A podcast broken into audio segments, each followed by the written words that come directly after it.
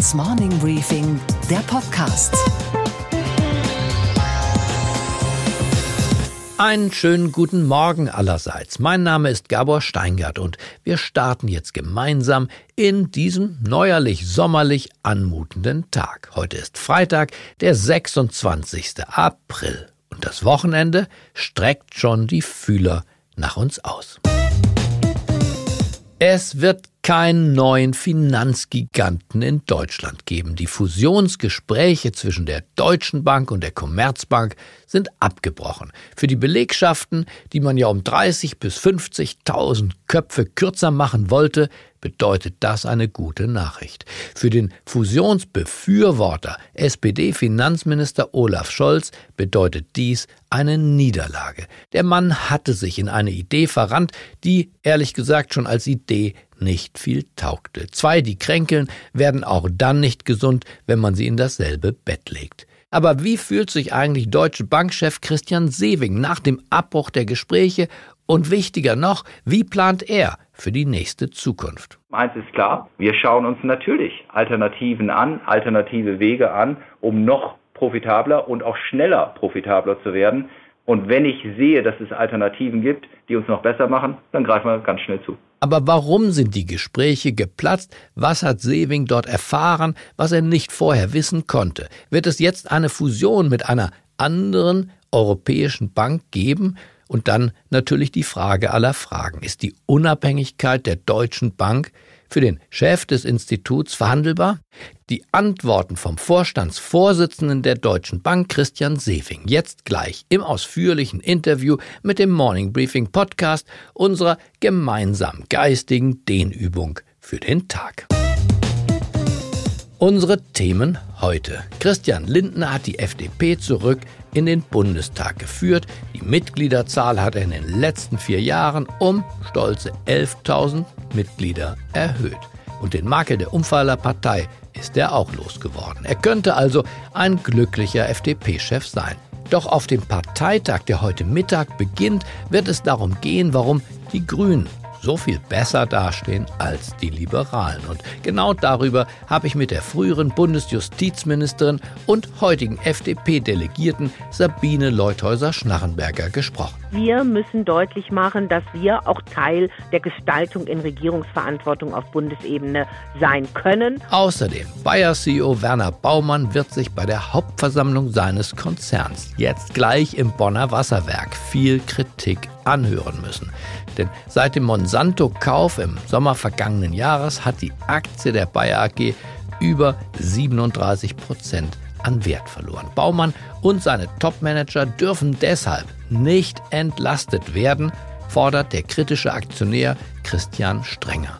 Nachher auf der Versammlung und jetzt gleich schon mal im Morning Briefing Podcast. Das ist, glaube ich, ein doch kapitaler Fehler in puncto Unterlassung der sorgfältigen Prüfung. Das ganze Gespräch mit dem Aktionärsrebell hören Sie jetzt gleich. Außerdem Börsenreporterin Sophie Schimanski erklärt uns den Höhenflug von Microsoft. Und wir schauen auf Joe Biden. Sein Einstieg in den US-Wahlkampf überrascht nicht, aber das Wie überrascht schon.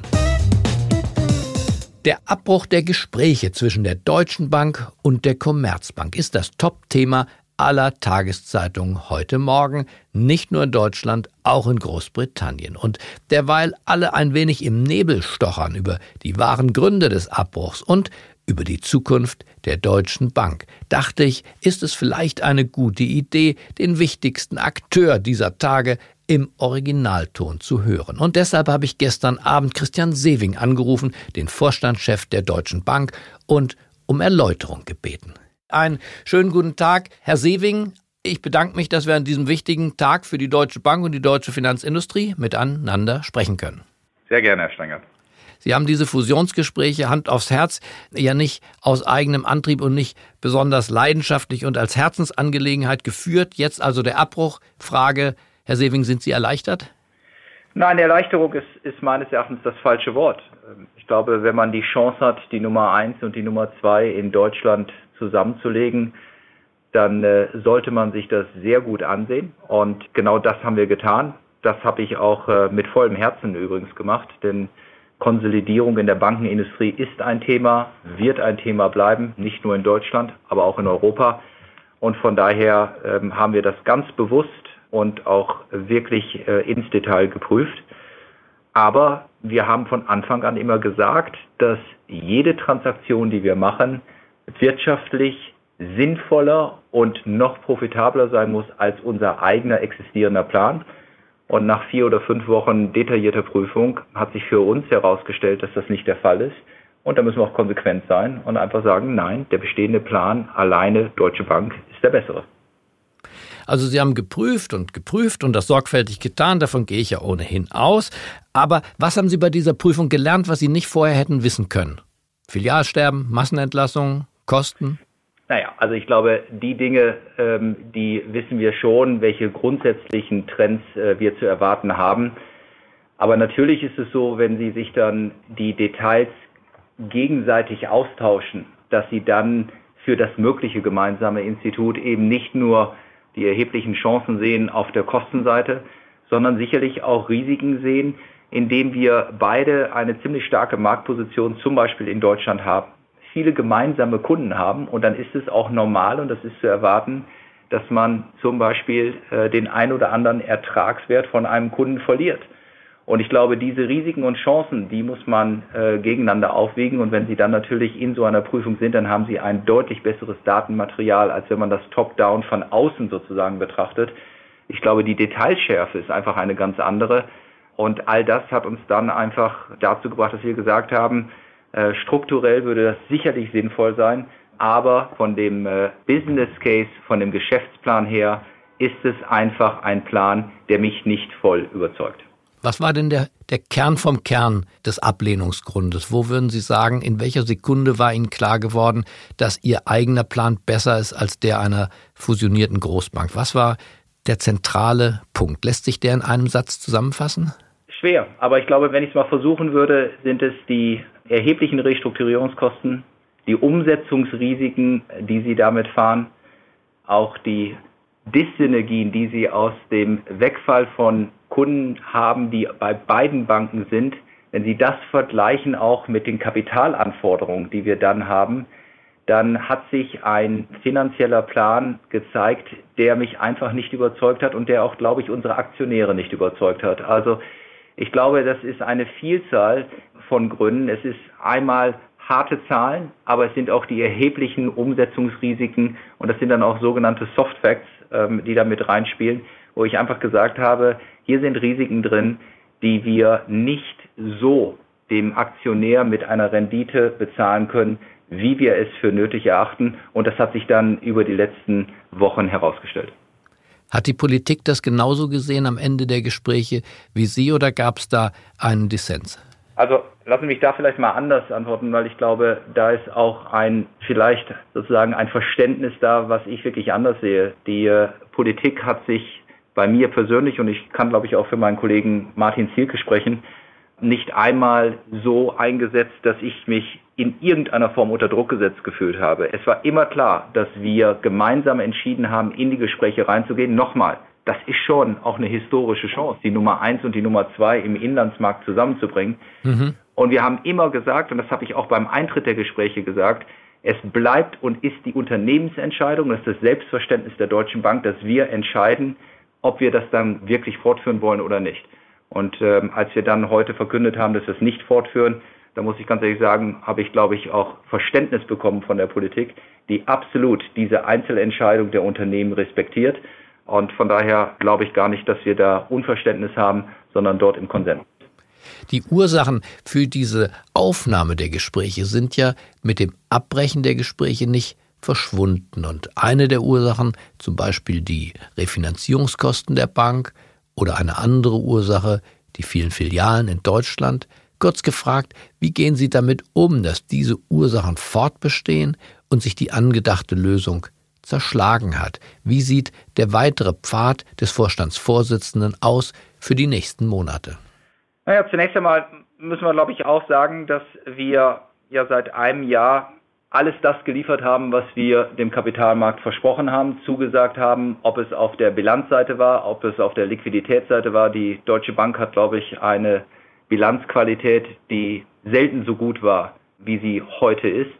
Wir haben das erste Mal, ähm, glaube ich, seit Jahren und jetzt über fünf Quartale hinweg die Kosten gesenkt. Und ich glaube, der Kapitalmarkt schreibt uns mittlerweile auch zu, dass wir hier ein absolutes Vertrauen haben und die Kredibilität haben, die Kosten im Griff zu haben. Wir haben im vierten Quartal angekündigt, dass wir in bestimmten Geschäftsbereichen wieder wachsen wollen. Wir haben ja heute mal so einen kleinen Einblick gegeben in die Q1-Zahlen. Auch dort zeigen wir, dass wir hier anfangen umzusetzen. Das heißt, Bilanzqualität ist da, Kostendisziplin ist da und wir fangen an zu wachsen. Und wir sind damit in dem Plan, den wir uns für 2019 gegeben haben. Und das wird dann auch dazu führen, wenn wir diese Disziplin beibehalten, wenn wir diesen Plan weitergehen, dass äh, die Herausforderungen, die wir sicherlich für uns gesehen haben, auch über die Zeit gemeistert werden können. Wir fühlen uns da absolut ähm, auf dem richtigen Weg. Trotzdem eins ist klar, und ich glaube, das gehört sich für jedes gutes Management-Team, wie wir jetzt ja auch die Möglichkeit eines Zusammengehens mit der Commerzbank geprüft haben. Wir schauen uns natürlich Alternativen an, alternative Wege an, um noch profitabler und auch schneller profitabler zu werden. Das ist mein innerer Ansporn, das ist der Ansporn des äh, Vorstandes der Deutschen Bank. Von daher gibt es zwei Dinge. Klare weitere Exekution unseres Planes, da sind wir gut unterwegs. Und wenn ich sehe, dass es Alternativen gibt, die uns noch besser machen, dann greifen wir ganz schnell zu. Diese Alternativen könnten das auch eine paneuropäische Fusion oder auch nur Vernetzung und Anteilstausch mit einer anderen europäischen Großbank sein, mit einer UBS, mit einer Santander, mit einer PNB Paribas, Credit Suisse. Sind das Namen, die Sie reizen und wo Sie Potenzial sehen für Gespräche? Ich will jetzt hier nicht spekulieren über einzelne Namen, aber ich habe äh, schon letztes Jahr gesagt, dass ich glaube, dass es eine europäische Bankenkonsolidierung über die Zeit geben wird. Darauf möchte ich auch persönlich wirklich gut vorbereitet sein. Deswegen müssen wir unsere Hausaufgaben jetzt auch machen, dass wir noch profitabler gehen, um, wenn es dann mal so weit kommt, da geht es gar nicht um andere Namen, aber dass wir nicht nur gut vorbereitet sind, sondern auf Augenhöhe auch verhandeln können. Und genau das möchten wir erreichen. Kann es sein und wären Sie auch bereit, Herr Sebing, die Eigenständigkeit einer deutschen Bank für eine solche paneuropäische Fusion mit einem möglicherweise größeren Institut herzugeben oder sagen Sie, das ist nicht verhandelbar? Also ich glaube, das sind äh, jetzt Spekulationen, die absolut verfrüht sind. Es kommt immer auf das Interesse des Unternehmens an ähm, und da muss ich sämtliche Interessengruppen berücksichtigen, genau wie wir es jetzt mit der Commerzbank gemacht haben. Und das würden wir in so einem hypothetischen Fall auch machen, aber das steht einfach nicht zur Debatte. Also alle Optionen sind schon auf dem Tisch. Die erste Option ist, dass wir unseren Plan, den wir sehr erfolgreich gehen, dass wir den absolut Tag für Tag, Woche für Woche weiter verfolgen. Und das ist Disziplin, das ist harte Arbeit und das ist Verantwortung übernehmen. Und ich glaube, das haben wir ganz gut gemacht. Und wenn es mal die ein oder andere Möglichkeit gibt, wo wir sagen, das macht Sinn für uns, dann verschließe ich mich dem nicht. Dann bedanke ich mich für das Gespräch und wünsche Ihnen und der Bank allen erdenklichen Erfolg. Vielen Dank, Herr Steingart. Dankeschön. Heute um die Mittagszeit beginnt der FDP-Parteitag hier in Berlin. Fest steht, Christian Lindner wird wieder zum Vorsitzenden gewählt. Was nicht feststeht, findet die FDP eine Antwort auf die Grünen, die sich im Höhenflug der Umfragen befinden und plötzlich auch wieder so jugendlich erfrischt wirken, obwohl doch Parteichef Christian Lindner neun Jahre jünger ist als der grünen Parteichef Robert Habeck. Unternehmen wir doch eine Reise zum Mittelpunkt der liberalen Gefühle und nehmen dafür Platz neben der früheren FDP-Bundesjustizministerin Sabine Leuthäuser-Schnarrenberger. Einen fröhlichen guten Morgen, Frau Leuthäuser-Schnarrenberger. Ja, guten Morgen, Herr Steingart. Sie beginnen heute einen dreitägigen Parteitag. Was sind Ihre Erwartungen? Zunächst mal interessante Debatten und Aussprachen über die Richtung der FDP, jetzt als Oppositionskraft, die vielleicht ja wieder gefordert ist, sich auch für Koalitionen zu öffnen. Und dann natürlich personelle Weichenstellungen. Da erwarte ich aber keine Überraschungen, sondern ich glaube, das gibt gute Ergebnisse. Der ein oder andere hat kritisiert, die FDP sei zu einer One-Man-Show geworden. Ist diese Kritik berechtigt oder medial überzeichnet? Ich finde sie etwas überzeichnet, denn natürlich sind im Präsidium jetzt schon auch viele Frauen, auch eine Generalsekretärin ist da und wir werden heute ja wieder auch mehrere Frauen ins Präsidium wählen. Wichtig ist, dass sie stärker öffentlich wahrgenommen werden, mit Themen verbunden sind und da setze ich auf Linda Teuteberg, die die Innen- und Migrationspolitik ja auch im Bundestag verantwortet und die dadurch, glaube ich, ein gutes Profil kriegen kann. Viele jüngere Menschen setzen auf Greta Thunberg. Hat die äh, FDP im Zusammenhang mit der neu entstandenen weltweiten, muss man ja mittlerweile sagen, Klimaschutzbewegung mhm. Fehler begangen? Die FDP hätte von Anfang an deutlich machen sollen, toll, wenn junge Leute sich engagieren, gerade zu diesem Thema. Das betrifft sie mehr als, sag ich mal, die, die wie ich schon 40 Jahre in der Partei sind, weil sie müssen in der anderen Welt leben dass man dann über Wege streitet, aber nicht darüber, wer Profi ist. Ich glaube, das wäre besser gewesen. Die Erneuerung der FDP ist eines der Schlüsselworte, die Freunde und Gegner des Vorsitzenden im Munde führen. Was bedeutet für Sie Erneuerung der FDP? Ist die beendet mit dem Einzug in den Bundestag oder muss die jetzt erst richtig losgehen? Erneuerung hat ein Stück weit stattgefunden, aber natürlich geht das weiter. Denn die FDP ist jetzt Opposition. Wir müssen deutlich machen, dass wir auch Teil der Gestaltung in Regierungsverantwortung auf Bundesebene sein können und dass wir auch eine Dreierkonstellation bewältigen können. Das ist in meinen Augen dann das, was auch eine wirkliche Erneuerung nach außen sichtbar machen würde. Sie sagen Dreierkonstellation, Frau Leuthäuser-Schnarrenberger, aber die Umfragen, der Aufstieg der Grünen, wenn er so weitergeht, mhm. schließen es nicht ganz aus, dass es nur noch eine Zweierkonstellation, also Schwarz-Grün, werden könnte. Was macht die FDP falsch, dass sie von dieser Strömung der Gesellschaft, die die Grünen seit der Bundestagswahl fast verdoppelt hat, nicht in diesem Ausmaß profitieren kann? Die FDP hat einen ganz anderen Weg in den letzten fünf, sechs Jahren zurücklegen müssen.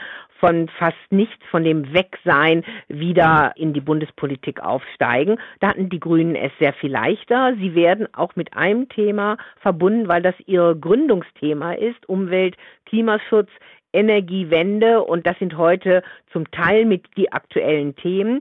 Und die FDP, denke ich, muss schon ihr Profil als die Bürgerrechtspartei, die wirklich liberale Stimme, die dann auch, was Wettbewerbsfähigkeit angeht, den Einsatz dafür aneckt, deutlich machen. Und da ja, werden wir, glaube ich, in den nächsten Jahren, wenn wir genau da uns drauf konzentrieren, auch noch wieder zulegen. Wenn Sie Christian Lindner einen einzigen persönlichen Rat vor diesem Parteitag geben sollten, welcher wäre das? Cool und herzlich.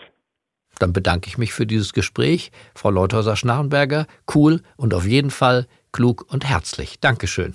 Ja, ich bedanke mich, Herr Steingart. Die neuesten Bayer Quartalszahlen sehen gar nicht so übel aus, aber über dem Unternehmen braut sich vor allem in den USA großes Unheil zusammen. Rund 63 Milliarden US-Dollar hat Bayer für das Pflanzenschutz- und Pestizidunternehmen Monsanto bezahlt. Doch durch die Glyphosat-Affäre taxieren die internationalen Investoren Monsanto heute mit einem Wert von null. Über 10.000 Kläger sind gegen Bayer vor Gericht gezogen. Sie alle haben Krebs und sie alle sagen, Monsanto war schuld. Bayer-Chef Werner Baumann wird sich bei der Hauptversammlung jetzt heute gleich in Bonn so vielen Gegnern gegenübersehen wie noch kein Bayer-Chef vor ihm. Und sein härtester Widersacher ist Christian Strenger, der frühere Chef der Fondsgesellschaft DWS Investment. Der hat jetzt gleich auf der Hauptversammlung seinen großen Auftritt und vorher hier schon mal im Morning Briefing Podcast. Einen schönen guten Morgen, Christian Strenger. Ja, guten Morgen, Gabor Steingart. Sie haben heute Großes vor. Sie wollen auf der Hauptversammlung der Bayer AG einen Gegenantrag stellen, der dem Vorstand die Entlastung verweigert, richtig? Ja, auch dem Aufsichtsrat. Letzterem, weil er Herrn Baumann trotz deutlich schwacher Ergebnisse in 2018 einen um 28 Prozent erhöhten kurzfristigen Bonus gewährt hat und das passt nicht zusammen. Das stimmt. Wofür eigentlich diesen Bonus angesichts doch eines massiven Kursverfalles. Die Bayer-Aktie ist jetzt mit Monsanto weniger wert als vor dem Kauf von Monsanto und insgesamt sind ja alleine seit diesem Deal ungefähr 40 Prozent des Aktienwertes verloren gegangen. Warum also dann ein Bonus? Wahrscheinlich ist das eine Motivationsmaßnahme. Das ist natürlich viel zu tun, wenn man sich ein so enormes Gewicht wie Monsanto plötzlich äh, auf den Tisch lädt. Auf den Tisch oder um den Hals? Äh, ja, das wäre dann eher Ihre Interpretation. Wollen wir mal sehen. Wir sind ja nicht masochistisch und wollen, dass es weiter schlechter geht, sondern im Gegenteil, wir hoffen, dass vielleicht die Prozesssituation sich etwas entspannt.